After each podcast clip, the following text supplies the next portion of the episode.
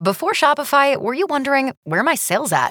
Now you're selling with Shopify, the global commerce platform supercharging your selling. You have no problem selling online, in person, on social media, and beyond. Gary, easy on the cha-ching.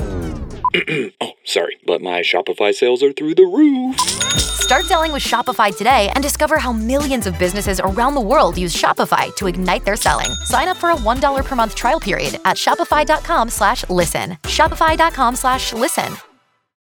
Join us today during the Jeep Celebration event. Right now, get 20% below MSRP for an average of 15178 under MSRP on the purchase of a 2023 Jeep Grand Cherokee Overland 4xE or Summit 4xE.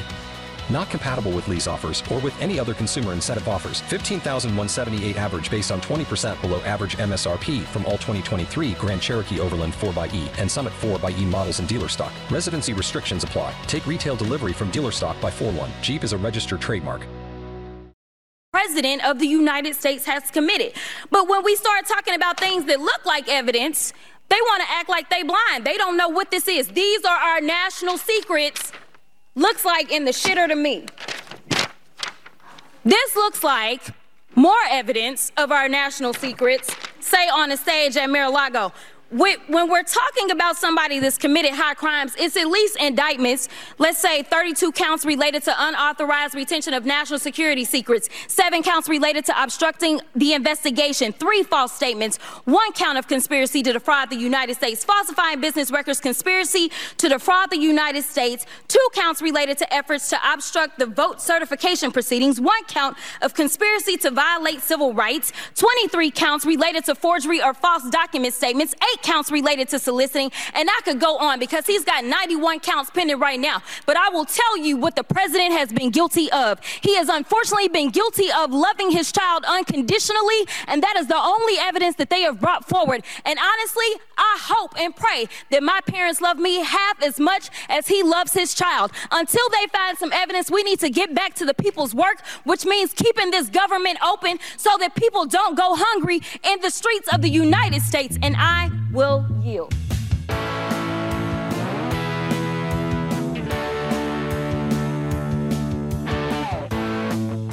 Our opening clip was Congresswoman Jasmine Crockett of Texas speaking truth to the Kremlin caucus show trial in the House. And I'm Andrea Chalupa, a journalist and filmmaker, the writer and producer of the journalistic thriller Mr. Jones, the film that the Kremlin and its lobbyists in Congress don't want you to see. So be sure to watch it. A reminder we're going to attempt a bonus live stream at 4 p.m. Eastern on Thursday, October 5th.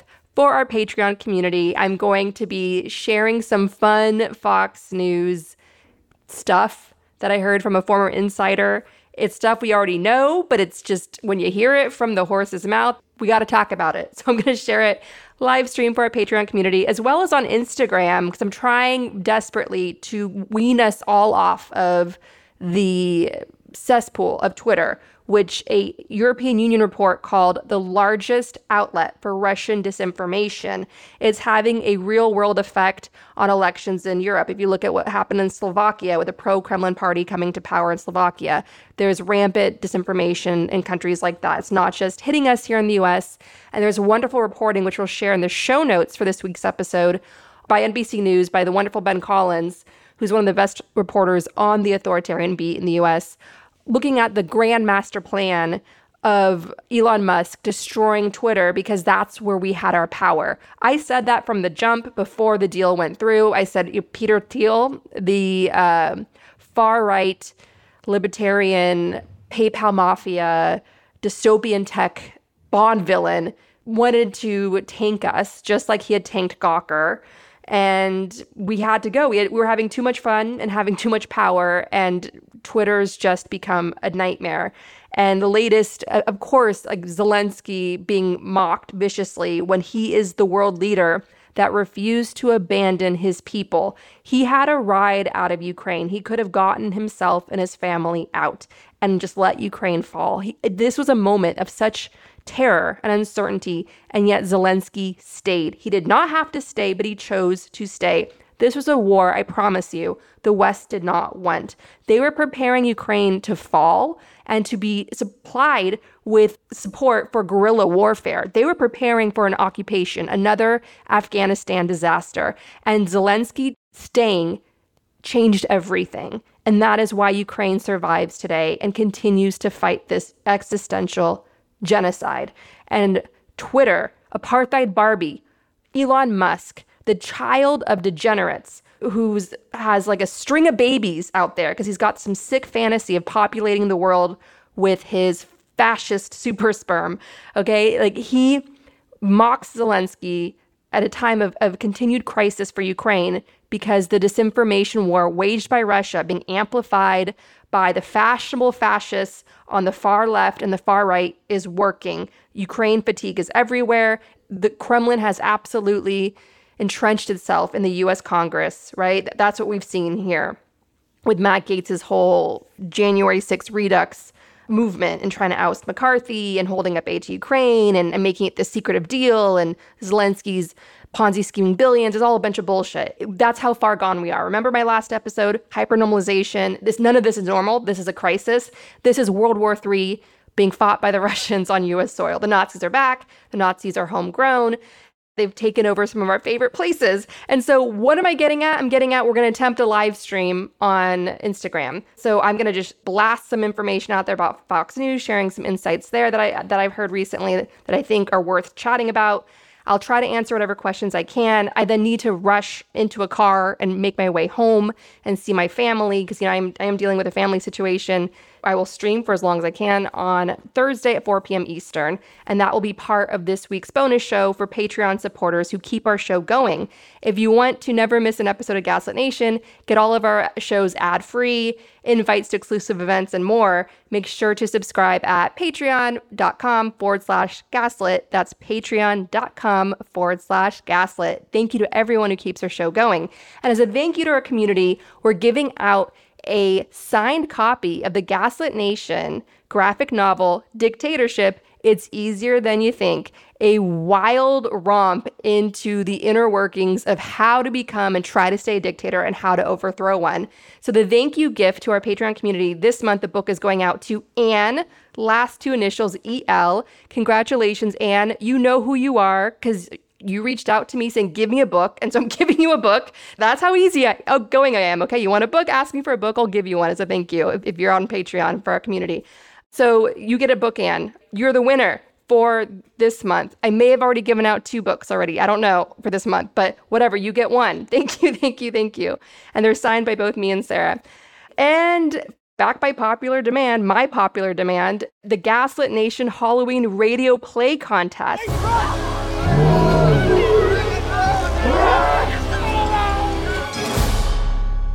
Send us your submissions to gaslitnation at gmail.com by Thursday, October 18th, to get your radio play produced and played on Gaslit Nation. Let your freak flag of creativity fly. Make art. Take back your mind. Don't let these assholes win. Be creative in the face of all their destruction and nonsense and just celebrate yourself. Celebrate all the little things, all the little urges, all the little voices, all the fun intuition and insights in you.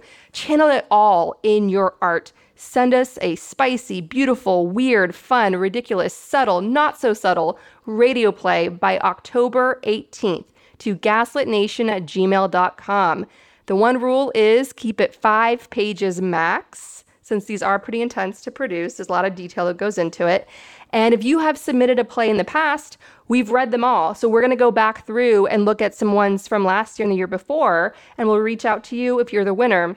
We'll be selecting one winner and you'll get produced and performed on Gaslit Nation. Thank you to everyone who makes art and thank you to everyone who fights for your mind because that's what they're trying to do. They're trying to demoralize us and get us to give up. And instead, we're going to be hope defiant. That is how we win. It is an endurance race. Every single right that we enjoy today is the product of an endurance race. It is our turn now to run the endurance race, and we are going to win. We are going to outlast and outbuild these Nazis. All right, speaking of, we're having a super fun phone bank for Virginia because Posh Nazi posh Trump, Glenn Youngkin, wants to take over the state government of Virginia so he can ban abortion, do that, you know, a 15 week ban, which is essentially an abortion ban. Youngkin is a disaster. He's been uh, rolling back environmental policy in Virginia.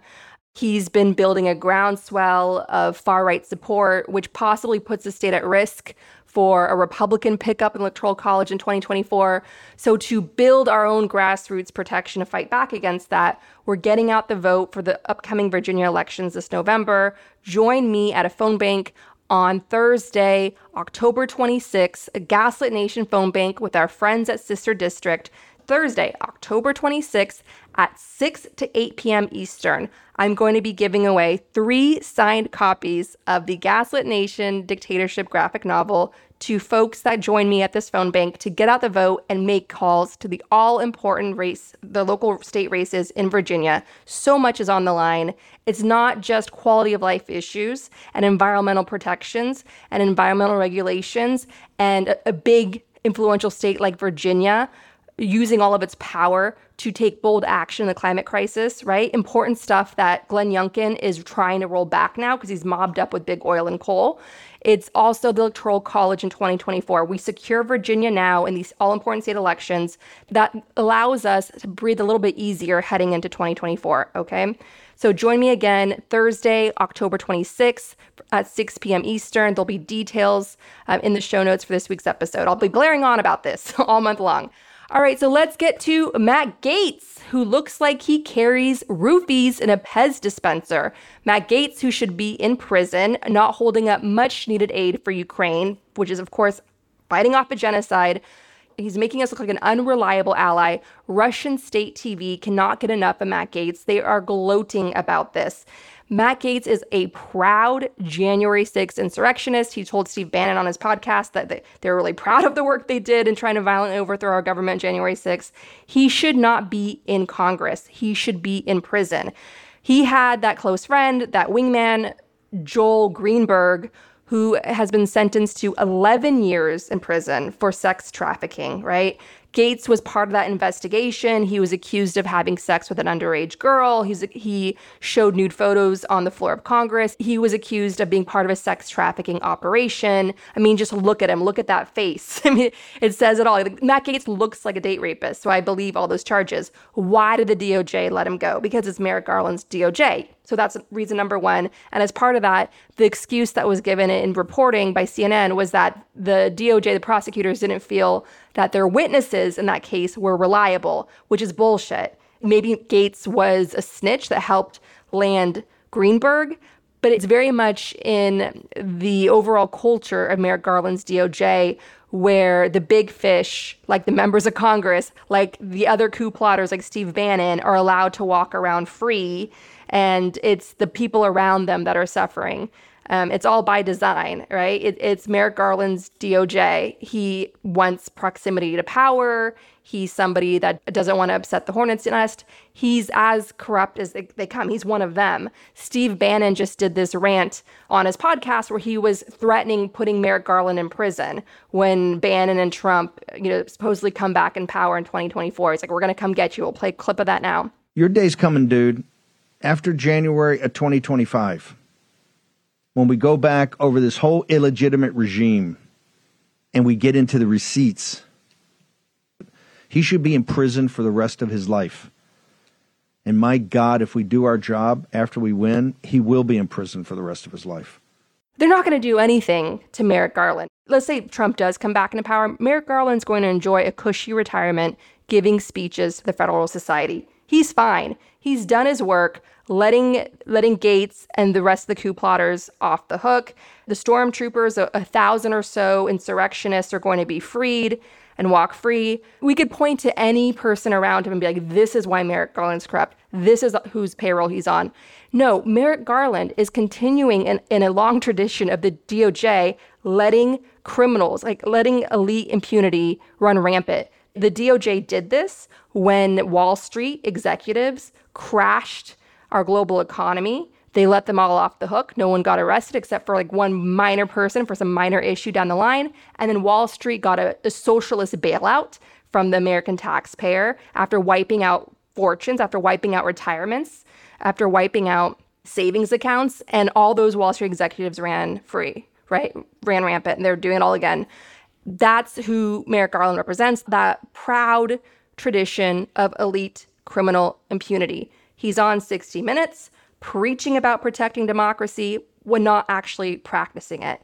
And now here we are with Matt Gaetz being allowed to hold up much needed aid for Ukraine that is fighting for survival, where children are being raped in front of their parents. Tens and tens of thousands of kids have been kidnapped into Russia. The real QAnon conspiracies going on there. And Republicans are fine with it because they are ultimately the party of the real QAnon. It's all projection with their accusations.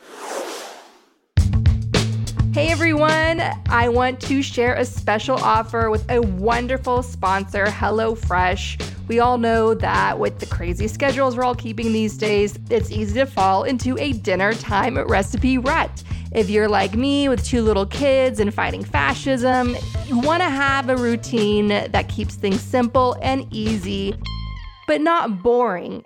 And that's where HelloFresh comes in. I love it because it saves me time and it saves me money, and it literally and figuratively adds some spice to our dinner nights. It's like eating restaurant quality at home for 25% less than takeout. It is so easy to want to hit that takeout button, but that gets expensive, so that's where HelloFresh comes in as the happy medium. It's cheaper than grocery shopping and less expensive than takeout. That means less stress and more savings. Now our listeners can try HelloFresh with this special offer. Go to HelloFresh.com slash 50 gaslit and use code 50 gaslit for 50% off plus shipping. So go now, try it today. I highly recommend it. I love it. Saves you time and money and it's fun. so go to HelloFresh.com slash 50gaslit and use code 50gaslit for 50% off plus free shipping. Check out the link in the show notes for this week's episode. HelloFresh, America's number one meal kit. What needs to be done now? If we had a real DOJ, we would have Gaetz and others being investigated for being on the payroll of dark Russian money if Clarence Thomas, who's been ruling from the Supreme Court like he was a kept man, and it turns out he was, of, of Nazi memorabilia enthusiast Harlan Crow, funneling all this money to him when he had cases going before Clarence Thomas, it's obvious Gaetz and these others in Congress aren't doing this for free. They are too cynical to work for free. They are not interns of the Kremlin. They are clearly on some Russian dark money. They need to be investigated for that. And that's probably why Trump is now suing Christopher Steele, the former MI6 officer who investigated Trump's Kremlin ties and, and produced what's now known as the infamous Steele Report, which accurately pointed to longtime Kremlin operative Paul Manafort being the center node between uh, the Trump Russia operation that brought the Trump family to power in 2016. So now Trump pops up in the middle of his five lawsuits to find time, to find the energy, to find the resources to sue Christopher Steele. It's obvious that there's this larger operation going on to get Trump back into power, to shut down American democracy for once and for all, and let Ukraine fall to Russia. And then once Russia rebuilds its forces in Ukraine, occupies Ukraine, it will keep going. We know that because Russia is very good at telling us what it wants to do. It has done this for years. They put up statues to Stalin for years because they wanted their Russian empire back. They wanted the Soviet Union back. They wanted to genocide Ukraine again, okay? And they're not going to stop at Ukraine. I promise you, as the person that warned everyone in a piece for Time Ideas in December 2013, that the revolution in Ukraine was going to lead to war in Ukraine, and that the statues going up to Stalin were a sign that Russian fascism was back. Reporters in the 1930s that were covering Stalin's Russia and Hitler's Germany said it was basically the same dystopia. There's no, it's just plain old fascism. It was just dystopia. So that is what they're going to bring back and they're not going to stop at Ukraine. I promise you, they're not going to stop at Ukraine. So, this whole operation by Trump to sue Christopher Steele is a chilling warning, intimidation tactic to all the would be investigators out there saying, You don't touch us. or we will try to destroy you, or we will destroy you, right? That's what they want.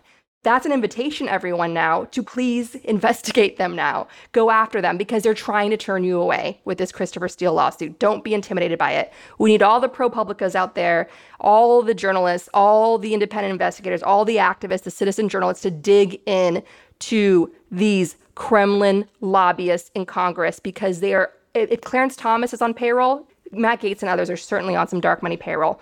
That is my opinion on the matter.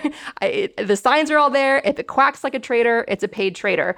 Remember the New York FBI? Charles McGonigal, right? Remember in 2016 when the New York FBI was acting weird, shady, and Giuliani was cackling on Fox News saying they had some card they're going to play to really nail Hillary. He looked like he'd already won the election, even though all the polls were against them. And New York FBI reopens the email investigation of Hillary days before the election.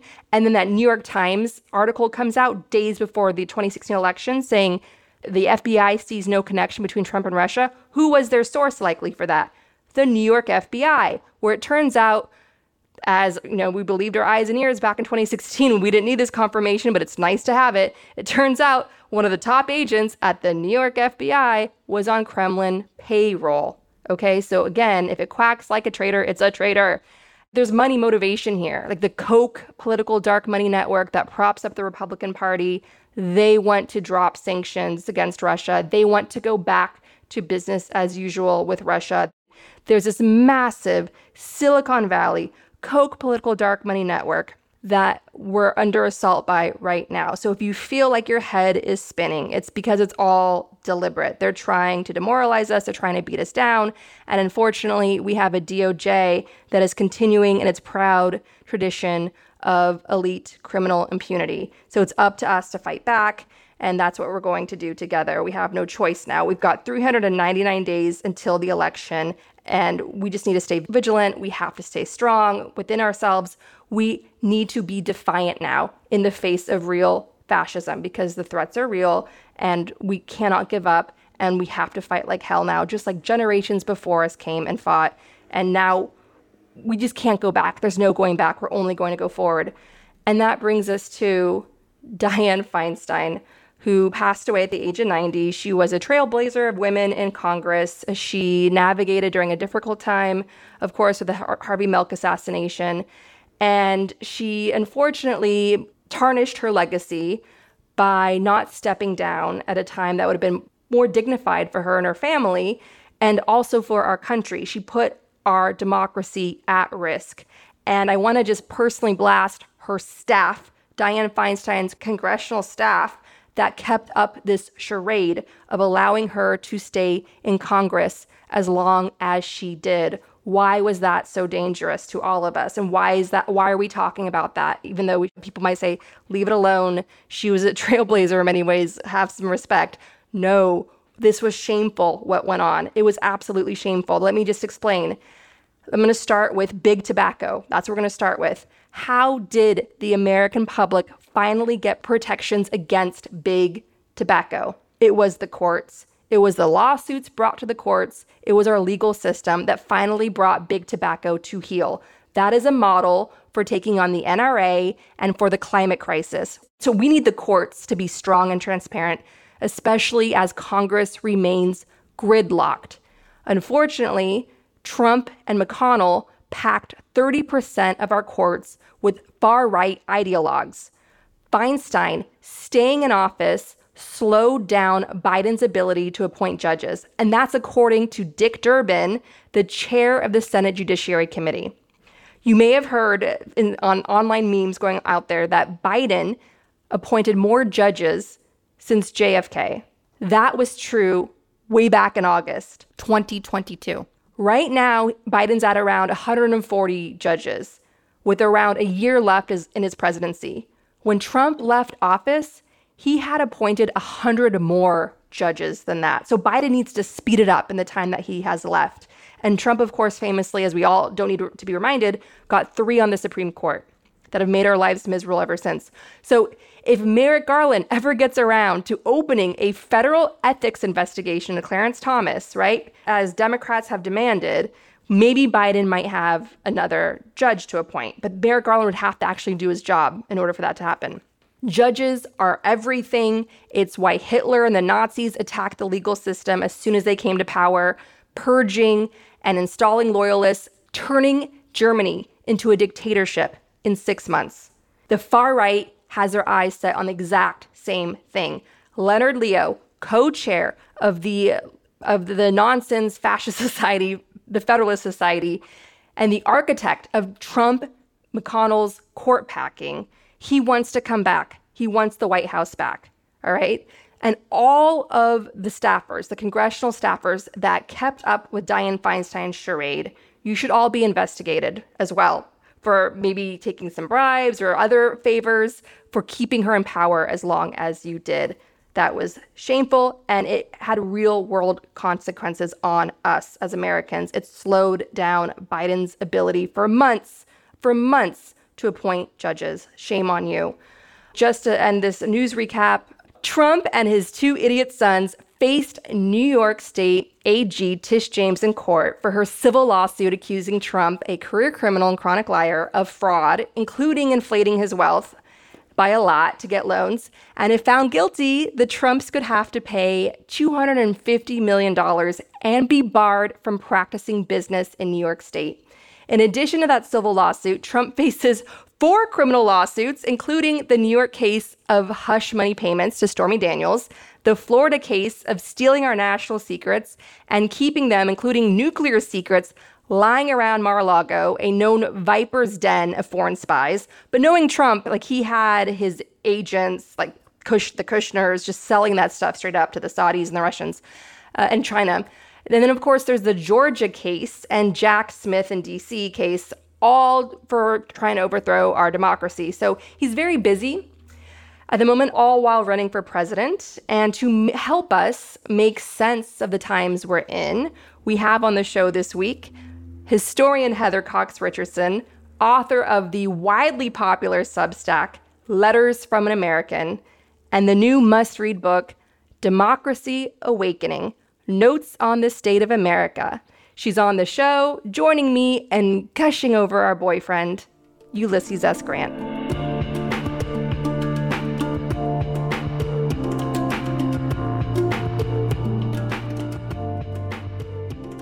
Things first, Heather, Ulysses S. Grant. Go. Well, I'm a big fan of Grant, and people tend to remember him only because of what he did in the American Civil War, but he was actually an extraordinarily bright man. Not only was he a brilliant military strategist, but he was also an extraordinarily good politician, a very principled man. And he was also, of course, the person who really started the realist movement in American literature with his memoirs, which are simply brilliant. They are simply brilliant as a writer. He is misremembered a lot because there was a political hit that was done on him before the 1872 election, and historians and people who study that period tend to focus on the newspapers and what the newspapers said about him, but that was all part of the attempt of a group of newspapermen to bring him down. The actual uh, accusations they were making were not substantiated ever in the court of law, which is sort of illuminating for this moment. But all that said, here are the things that I like best about Grant, aside from the memoirs and aside from the fact he won the Civil War and aside from the fact he tried to protect uh, Black Americans in the South, is that he was a really ordinary guy in person. He did have a drinking problem when he was bored. If he was on campaign, he didn't drink, but when he was off campaign, he did drink too much. He adored his wife, absolutely adored his wife, Julia Dent Grant. And my favorite story about that is the pictures that we have of Julia are side two because she didn't like to be photographed straight on because she had a lazy eye that she thought made her look unattractive. And it could have been corrected by surgery but of course in those days they you know that could also involve losing an eye because they didn't understand about germs or anything. So when he started to get famous she wrote to him and said she was going to have the surgery done so that she would look better to be with him. He's quite a handsome man. And he wrote back this passionate letter in which he said don't do anything to change your appearance. I love you the way you are And I don't care what other people think. So don't you think about doing something you're afraid of because of what other people think, because I adore you. And he also, the other stories I love about Grant are that if you look at the pictures of him from the war, he's very, very slight. He's thin, and his men worried a great deal about him because he essentially lived on coffee and pastries during the war. The pictures that you see on the currency, for example, or in later years when he's president, he's huge. And people don't realize that that's a space of a very few years. And the difference there is that once the war was over, he started to eat again. But until he died, in that day and age, they believed you needed to eat meat. So they always put meat in front of him. But he couldn't eat meat unless it had been cooked so entirely thoroughly that there was no juice in it at all. Because if he saw the juices from meat on a plate, it reminded him of the battlefield. He cared a great deal about what had happened to his men.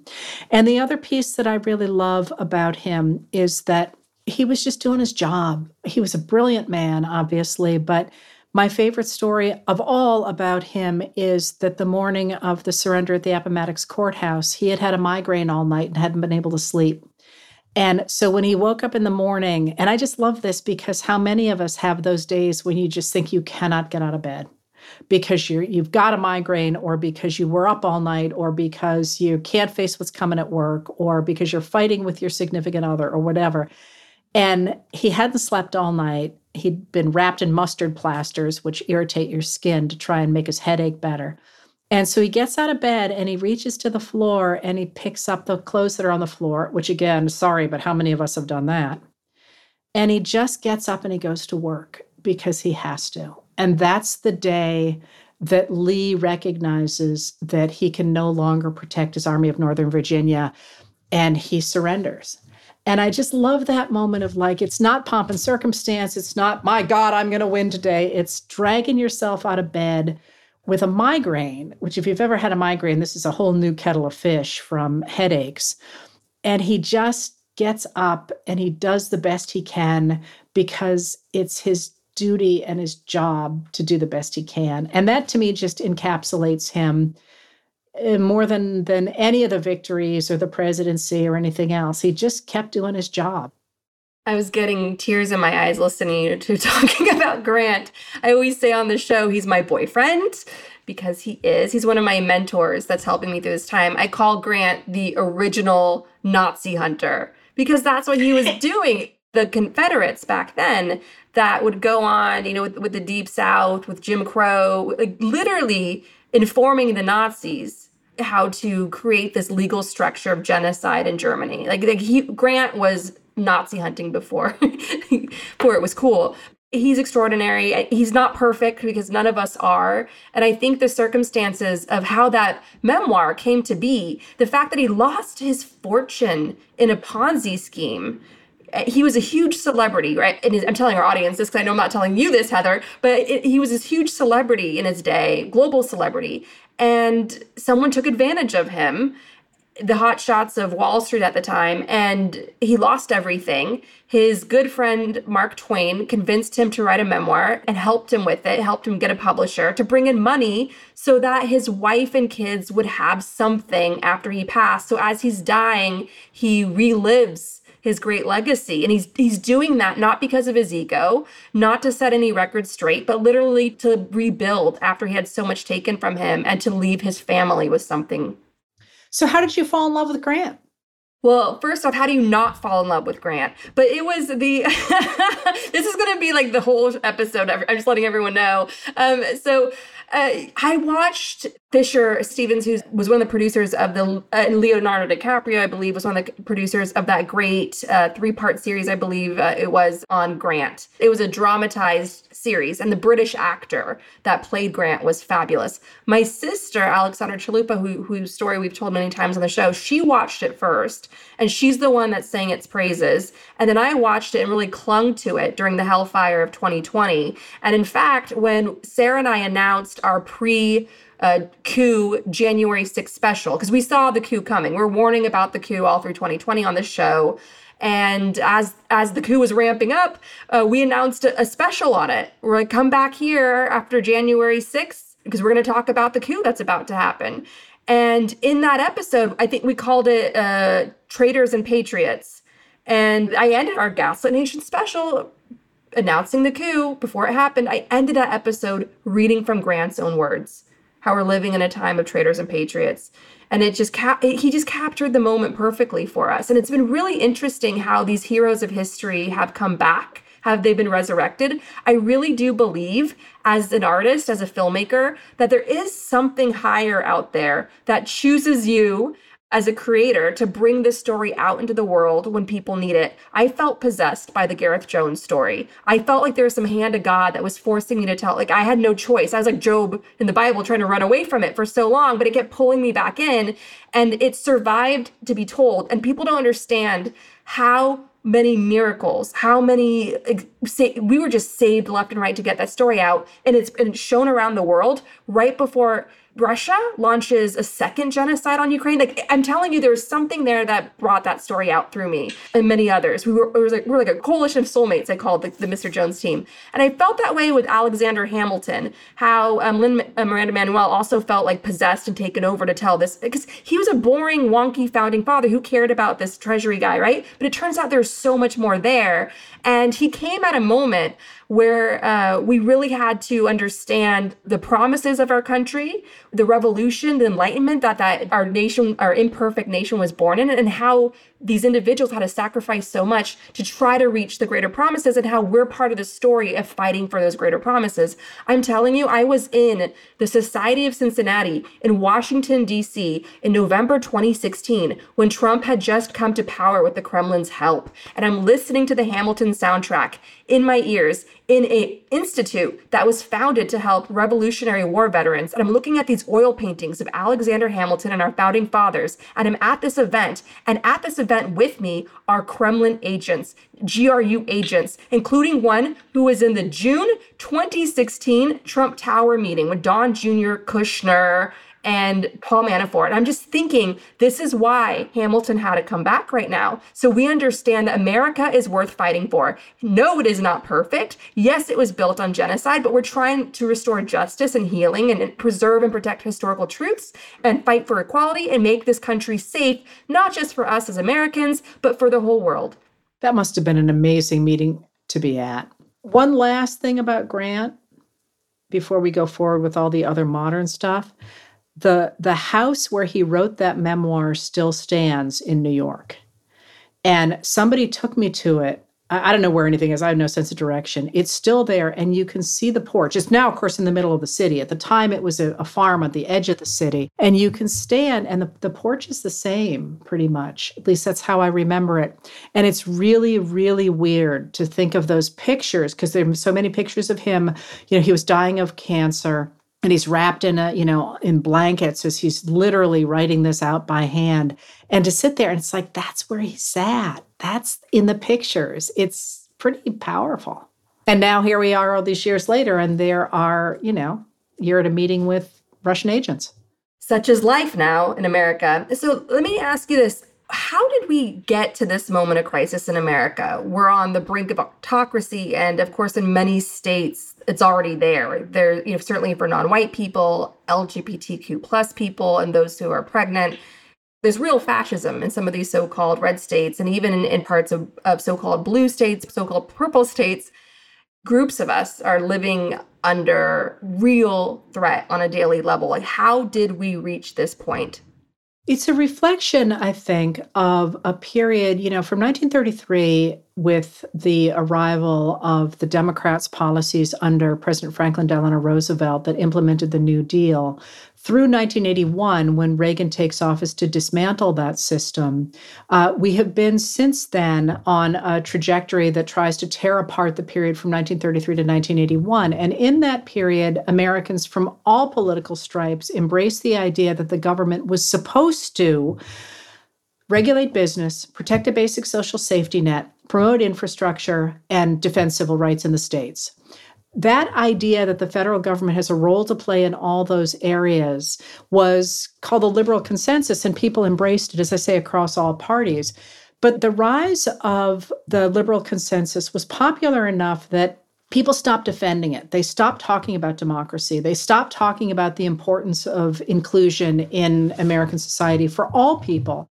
And what that did is it opened the way for a small group of elites who were, or not necessarily elites, a small group of people who were eager to dismantle the regulation of business and the protection of civil rights primarily, including the idea of women taking roles outside the home that traditional uh, religious conservatives, especially Southern conservatives, didn't like.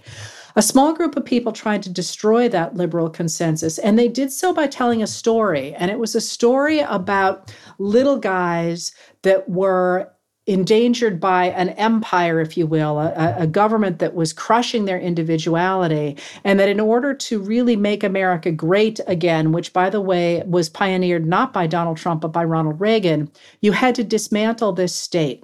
And if you were going to do that, you had to identify the enemies who were creating the state and supporting the state. And they were all the peoples that you're talking about. So that narrative, which really took off in the 1950s, and you can see it in things like the popularity of Rawhide and Bonanza and The Lone Ranger and all the Westerns that are on television in the 1950s and the 1960s, that narrative became in the 1960s, especially under uh, President Richard Nixon a narrative of us, good guys, the silent majority, the white middle class, against them. And them became anybody who was looking for those things that I'm talking about the regulation of business, a social safety net, infrastructure, or the protection of civil rights. And from that, of course, we got a government under Reagan that went and gutted the middle class, pushed through a number of laws and tax cuts that really moved wealth upward dramatically and made the rest of the country really fall backward. And with that, it created a population that was eager to demonize that other group of people, those others. And from that, by and this is really obviously a drive-by history here, but you know, we get Trump in 2016 holding up a mirror to those disaffected people and saying, "Look, I can give you what you want.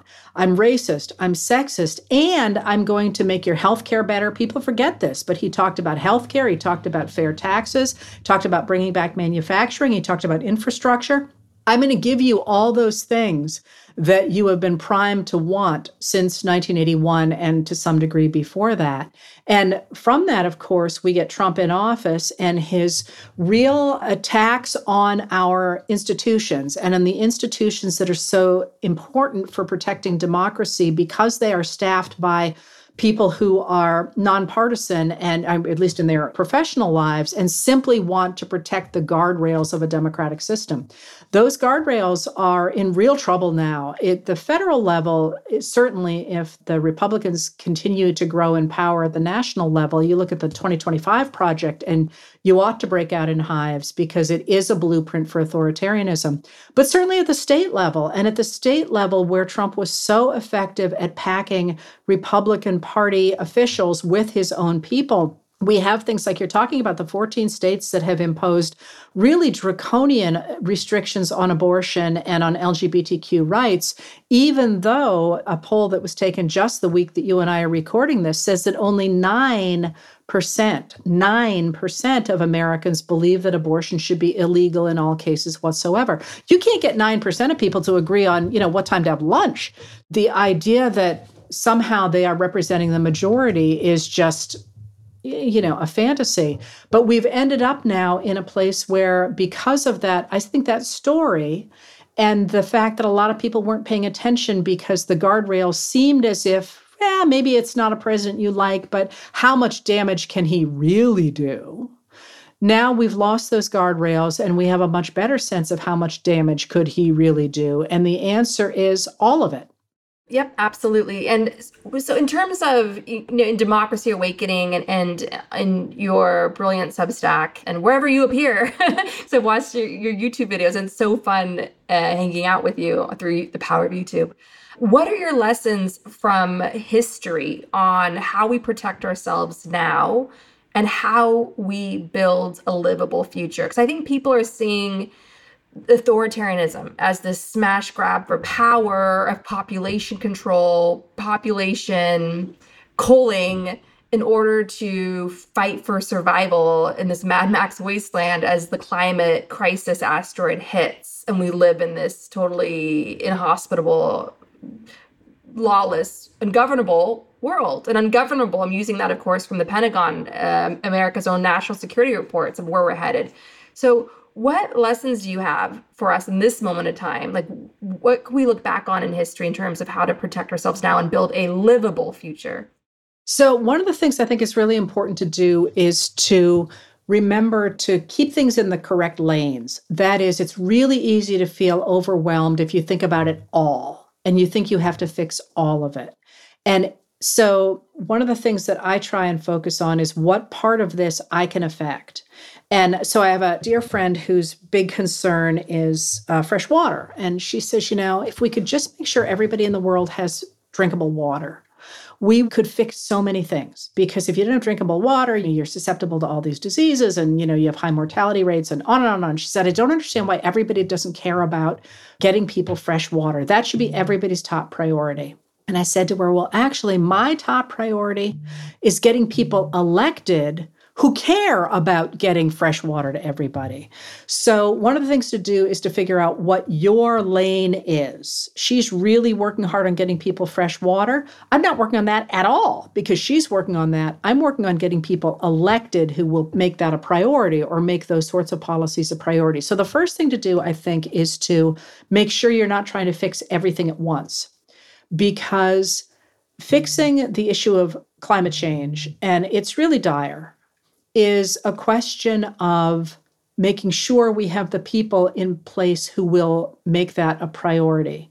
Because if we get rid of the governments that are making it a priority because we're upset about the entire system, it's not a win. The idea of replacing the institutions that are working on those issues very imperfectly, but working on them. I mean, the Biden administration has invested far more in climate science. It's a historic investment in climate science than anybody has before. And it feels to me like we're in one of those zeitgeist moments that you were just identifying for uh, Hamilton, for example, that everybody recognizes now that something has to be done, but it's going to take more push to make sure enough gets done because we're certainly not there yet. But tearing down those who are working imperfectly is not an answer because what we're going to get is the people who simply want to continue to rake in as much money as they possibly can from fossil fuels. And that's not going to take us in any way near where we need to go. But I think that from history, the story that we don't tell enough and that is so crucial in this moment is that what really creates change is, first of all, changing the way people think about things uh, by telling the right stories, but also by creating communities that act on those stories. So, one of the things that really jumps out to me, and I'm 60, and I don't feel like this has been the story of my life. I feel like this has really started coming to the fore in the 1990s and the 2000 aughts, is people saying to me, I'm only one person, what can I do?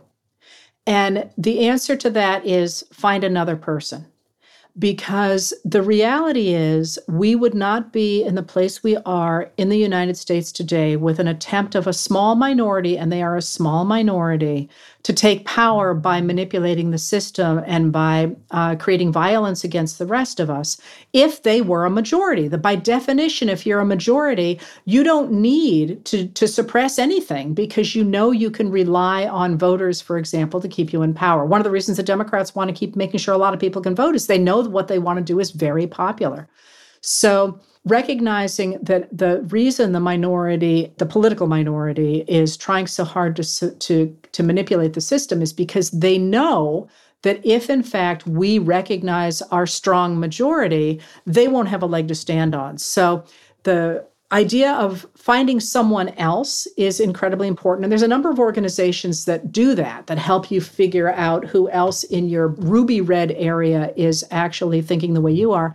But also then recognizing that what has always created change in the United States is two things. One is an economic system that's fair. And that sounds like a really funny thing for me to say, but if you look at any of our civil rights movements, they come in times of economic prosperity in which there's not a huge gap between the people at the bottom and the people at the top. So, one of the reasons I'm always focusing on tax policy, which sounds like, what? You care about climate change? So you're focused on tax policy? If people feel like they've got enough to eat, they're willing to share with other people. That's the bottom line. So that is always a predicate to making sure we get positive change in this country. The other one, though, is transparency. That is, if you think about the civil rights movement, and people tend to focus on Rosa Parks, for example, not being willing to go to the back of the bus. But what really made Rosa Parks is she was a secretary for the NAACP, the National Advancement uh, Association for the Advancement of Colored People, which is formed in 1909, and it's a biracial coalition, a, a multi-religious coalition, uh, a multi-political coalition designed to make this country a democracy once and for all. And they're very clear about organizing in 1909 as a reflection of the fact they're trying to mirror Lincoln's birth 100 years before. They organize, not technically, but they say they organize on his birthday. And what they do is they don't simply work in the courts for the expansion of civil rights, although they do do that as well. Um, they always talk in public, in very public ways, about things that are not fair, about atrocities, about people being killed, about rapes, about the ways in which the laws as they existed at the time, especially in the American South, the Jim Crow laws, were themselves a perversion of American democracy and were actively creating circumstances in which white men largely could enact atrocities, could hurt people, could rape people, could murder people, could put their eyes out, could do all sorts of things that white Americans didn't want to look at. They insisted on keeping those front and center. And at the end of the day, once people understood what was happening through a community that was highlighting those things, they did the right thing.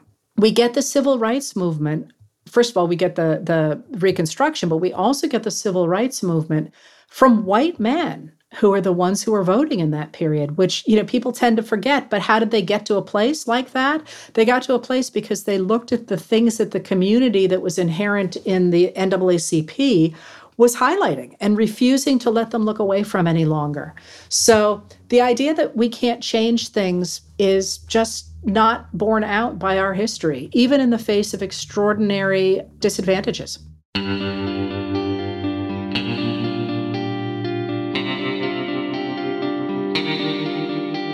Our discussion continues, and you can get access to that by signing up on our Patreon at the Truth Teller level or higher. To help people in Maui rebuild after the fires, donate to the Maui Strong Fund at hawaiicommunityfoundation.org. That's hawaiicommunityfoundation.org. Since Matt Gaetz and the rest of the Kremlin caucus want to hurt Ukraine, Ukraine needs all the help it can get as Russia's genocide continues. Donate to Razom for Ukraine at razomforukraine.org. We encourage you to donate to the International Rescue Committee, a humanitarian relief organization helping refugees from Ukraine, Syria, and Afghanistan donate at rescue.org. And if you want to help critically endangered orangutans already under pressure from the palm oil industry, donate to the Orangutan Project at theorangutanproject.org. Gaslit Nation is produced by Sarah Kendzior and Andrea Chalupa. If you like what we do, leave us a review on iTunes. It helps us reach more listeners. And check out our Patreon, it keeps us going. Our production manager is Nicholas Torres, and our associate producer is Carlin Daigle. Our episodes are edited by Nicholas Torres, and our Patreon exclusive content is produced by Carlin Daigle. Original music in Gaslit Nation is produced by David Whitehead, Martin Vissenberg, Nick Barr, Damian Arriaga, and Carlin Daigle. Our logo design was donated to us by Hamish Smith of the New York based firm Order. Thank you so much, Hamish. Gaslit Nation would like to thank our supporters at the producer level on Patreon and higher.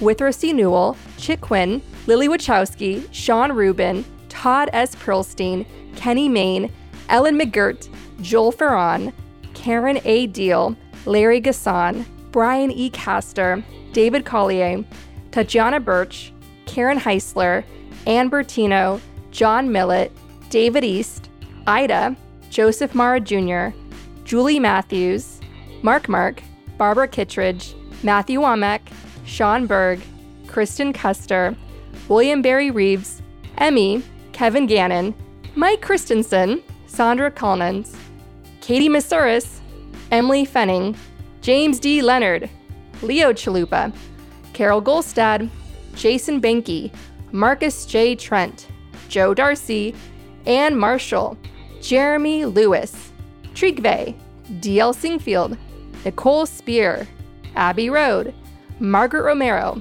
ZW, Sarah Gray, Diana Gallagher, John Ripley, Leah Campbell, Jared Lombardo, Ann Marshall, and Tanya Chalupa. Thank you all for your support of the show. We could not make Gaslit Nation without you.